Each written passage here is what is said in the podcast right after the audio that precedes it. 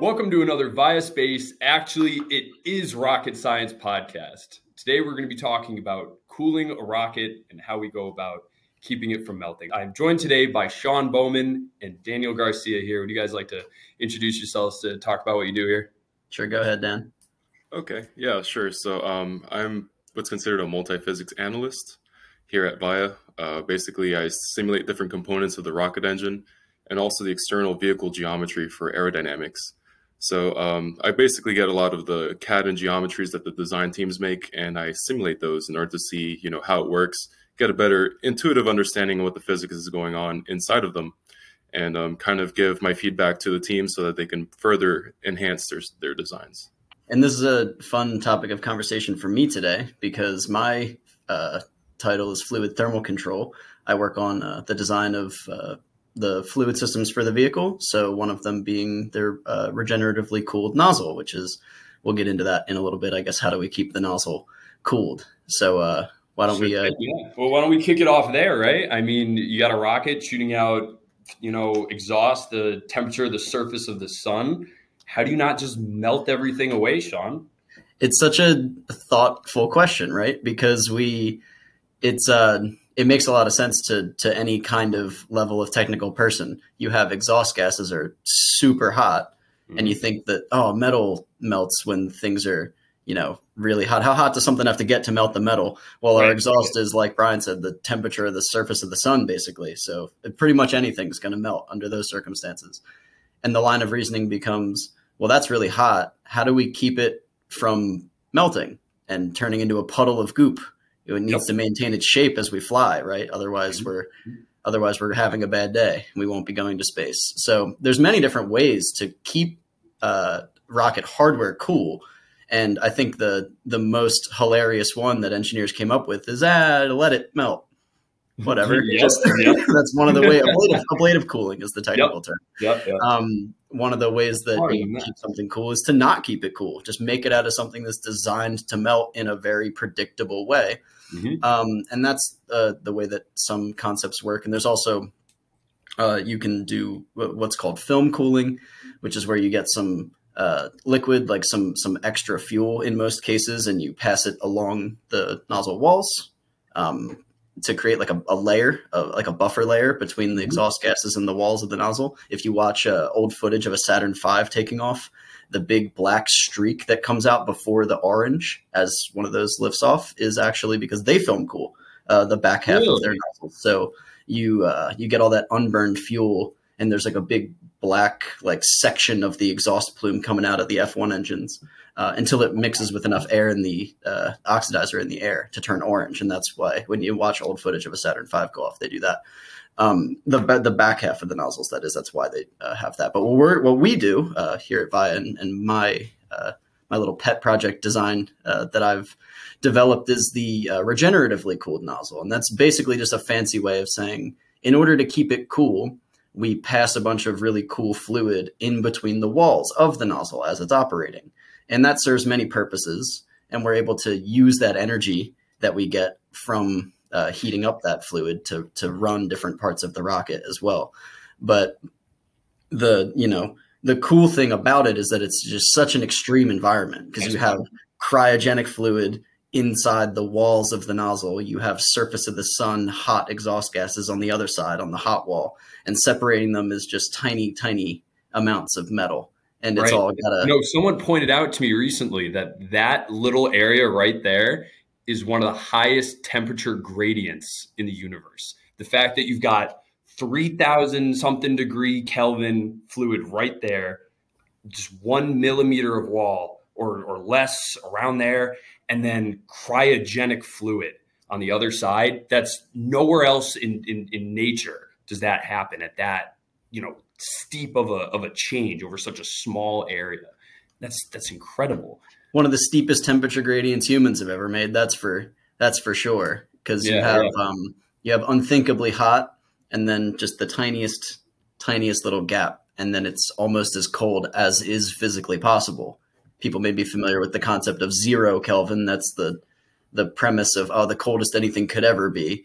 Well, our cryogenic propellant is only mo- moderately above that temperature. And then on the other side of that wall is is you know like we keep saying the surface of the sun. So that's a, a ludicrous temperature gradient, and it's uh, my job, one of many, to make sure that that system works properly. That we get all the the thermal characteristics and and uh, and with the help of our analysis team, which is here with us today to prove that those things work correctly. Yeah, and um, and actually, I think maybe that's a good segue if uh, if we have any uh, you know extra thoughts about the operation of the you know or the physics the thermal physics that go right. well i was just about to, to ask dan here. He's uh, if, if i remember correct he's been doing some work recently on simulating our cooling channels and, and looking for different different aspects in that. So tell us a little bit about that dan. What are you looking for when you do that exactly um, yeah you know i've also had help from brian and also sean whenever you make the you know i need the cad the proper geometries to go into it but uh, simulation is kind of a good segue between testing, right? Because testing is expensive. It, it costs a lot to make stuff mm-hmm, and mm-hmm. To, to test it till it's it's failed. So simulation allows us to leverage the use of computers, and we reach the point where we can use these powerful computers to kind of simulate how that physics is going on inside. And the reason we try to simulate it is because the, the mathematical foundations are aren't really established or aren't fully understood. So mm-hmm. we kind of brute force our way and kind of partition this uh, whole entire domain inside the cooling channels um, to kind of see it. And what we're trying to look for is key performance characteristics. Um, first off, we want to make sure we're pumping enough heat from the wall so it doesn't melt, right? What we're trying to see is we're trying to see the metal that that uh, hot gas is touching is not beyond the melting point of the metal that it's made of.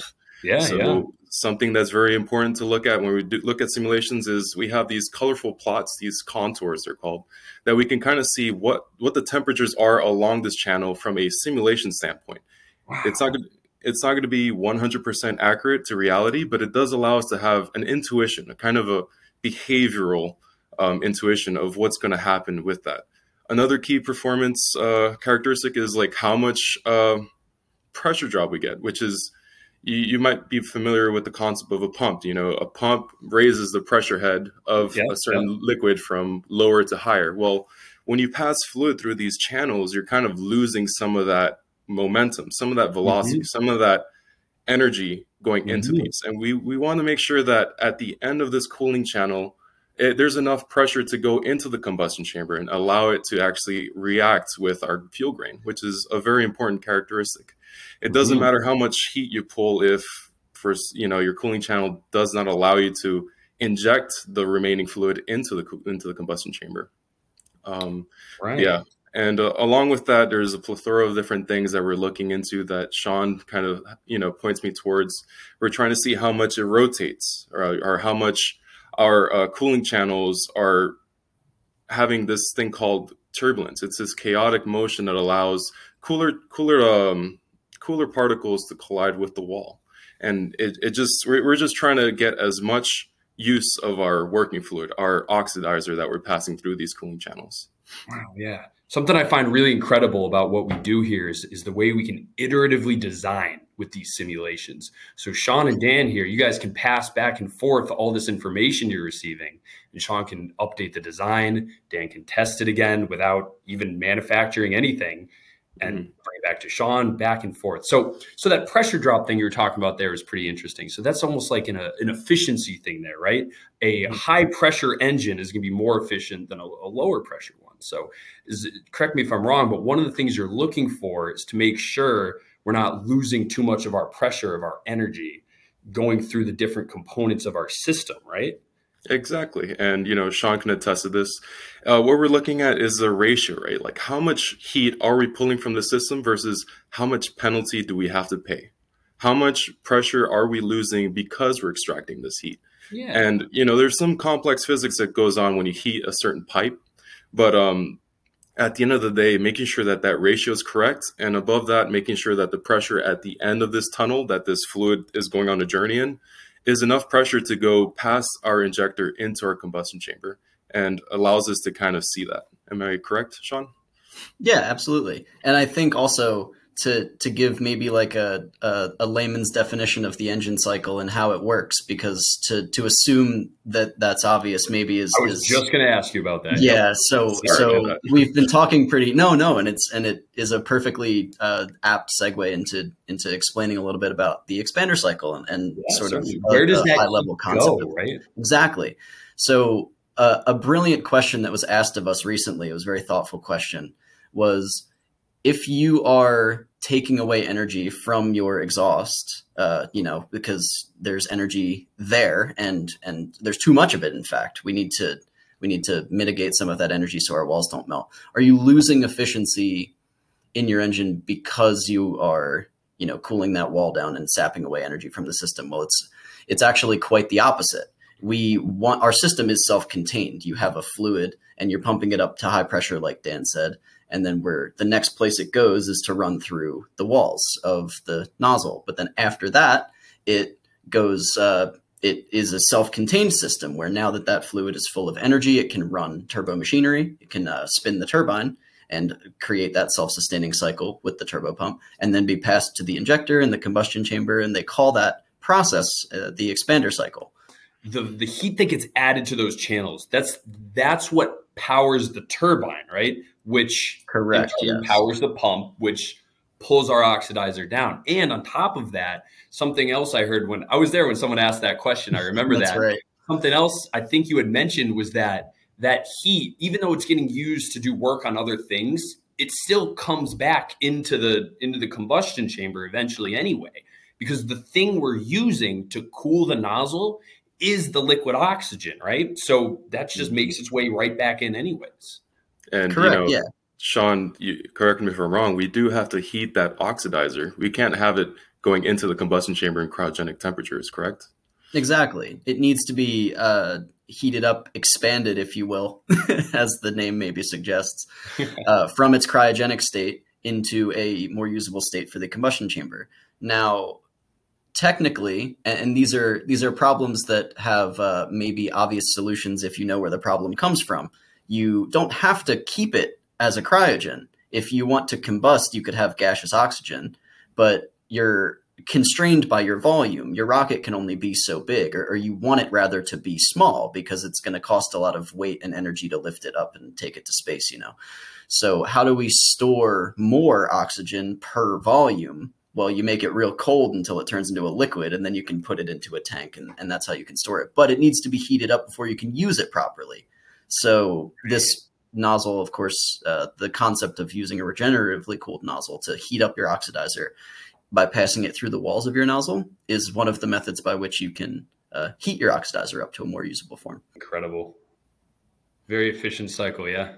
yeah, yeah, we we love the expander cycle. it's a very yeah, it's a very beautiful, intricate dance, like how these components interact with each other. And when you affect one component, the other components get affected. So it's it's a very important to get the behavior of just not the cooling channels, but other components as well, and seeing how how well they integrate, how well they mesh together.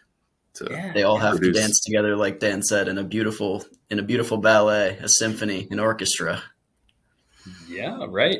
So speaking of cooling, I got another question for you too. So we've talked a lot about how you cool the nozzle of an engine, right? How, how you keep that engine from overheating, what you do with that heat. But here's a here's a little question a lot of people don't know. When you've got something coming back from space, when it's coming through the atmosphere, it's you know there's the typical videos of just huge flames coming off of it from all the friction with the atmosphere, right? So why doesn't that happen during ascent when we're going up? Why is that not as much of a concern when we're going up into the atmosphere and out of it? So I, I, do do simulations on external vehicle geometry, so I do see this happening. Um, essentially, you can you can think of when we're on the surface, we start at zero velocity, and then we slowly build up towards that very high velocity. I say slowly, but of course, it's a very violent reaction. We're throwing out the back end, but it, it, there's a concept. This there's this concept called Mach number, which is your ratio of how fast you're going versus what is the speed of sound the, these molecules they have a certain speed limit, if you will, on, on how much they can communicate with each other. So at low altitudes, you're kind of going relatively, you know, between the one to five, maybe you might go to six or seven Mach number. mm-hmm. where the regime of air, the columns of air you're going in, are dense enough to affect you in that way. Um, once we reach orbital speeds, um, any typical launch vehicle has to go in an orbit. Uh, it, it, does not go straight up into the atmosphere. It has to have a mm-hmm. lot of velocity. Once it's in that orbit, it's kind of most more likely than not, it should be above the atmosphere, at least in a region of atmosphere where the density of the particles don't allow it to heat up as as much. When you're re-entering, you have the opposite. You're going from this very fast velocity, like obscene amount, uh, in the orders of thousands of miles per hour. And then all of a sudden, you're hitting the atmosphere. You're going to the lower parts of the atmosphere where that density has a more profound effect. So you're going to have a lot more friction. And, you know, it is uh, our prerogative to design these things so that it can go into ascent. So we have to incorporate certain materials and uh, we, we have to keep account of the amount of heating that we're getting from going up into our launch. Right. And yeah. that's part of what you look for in your simulations of aerodynamics, right? Yeah, absolutely. There's there's some complex physics going on. Um, you know, once you go into the supersonic regime, there's these things called shocks, which the particles don't want to move, right? You're you're you could think of think of like a stagnant column of air, like just yeah. a box, and the particles are not moving. And uh-huh. then there's this thing that's going three thousand miles per hour that just collides with it Yep. Those particles don't want to move, so they're they're very angry, and they kind of tend to make these beautiful uh, shapes that are called shocks mm-hmm. as they try to move because they can't push past each other faster than the speed of sound. They have a speed limit, and that that arises that gives a lot of friction and that gives a lot of heat, and it's something we have to look into during our ascent. Well, I think we learned a lot today about different heating and cooling elements of rockets about uh, about nozzles and how we you know keep cool while ascending up into space. So um, thank you everybody. Thank you Dan and Sean for joining us here. Thank you all for joining us on the Vaya Space. Actually, it is Rocket Science podcast. Please go subscribe and follow us on all of our platforms at Vaya Space. And if you have any questions for us in the future, feel free to send them in to media at vayaspace.com. Have a good one, everyone. Thank you so much. Thanks for having us.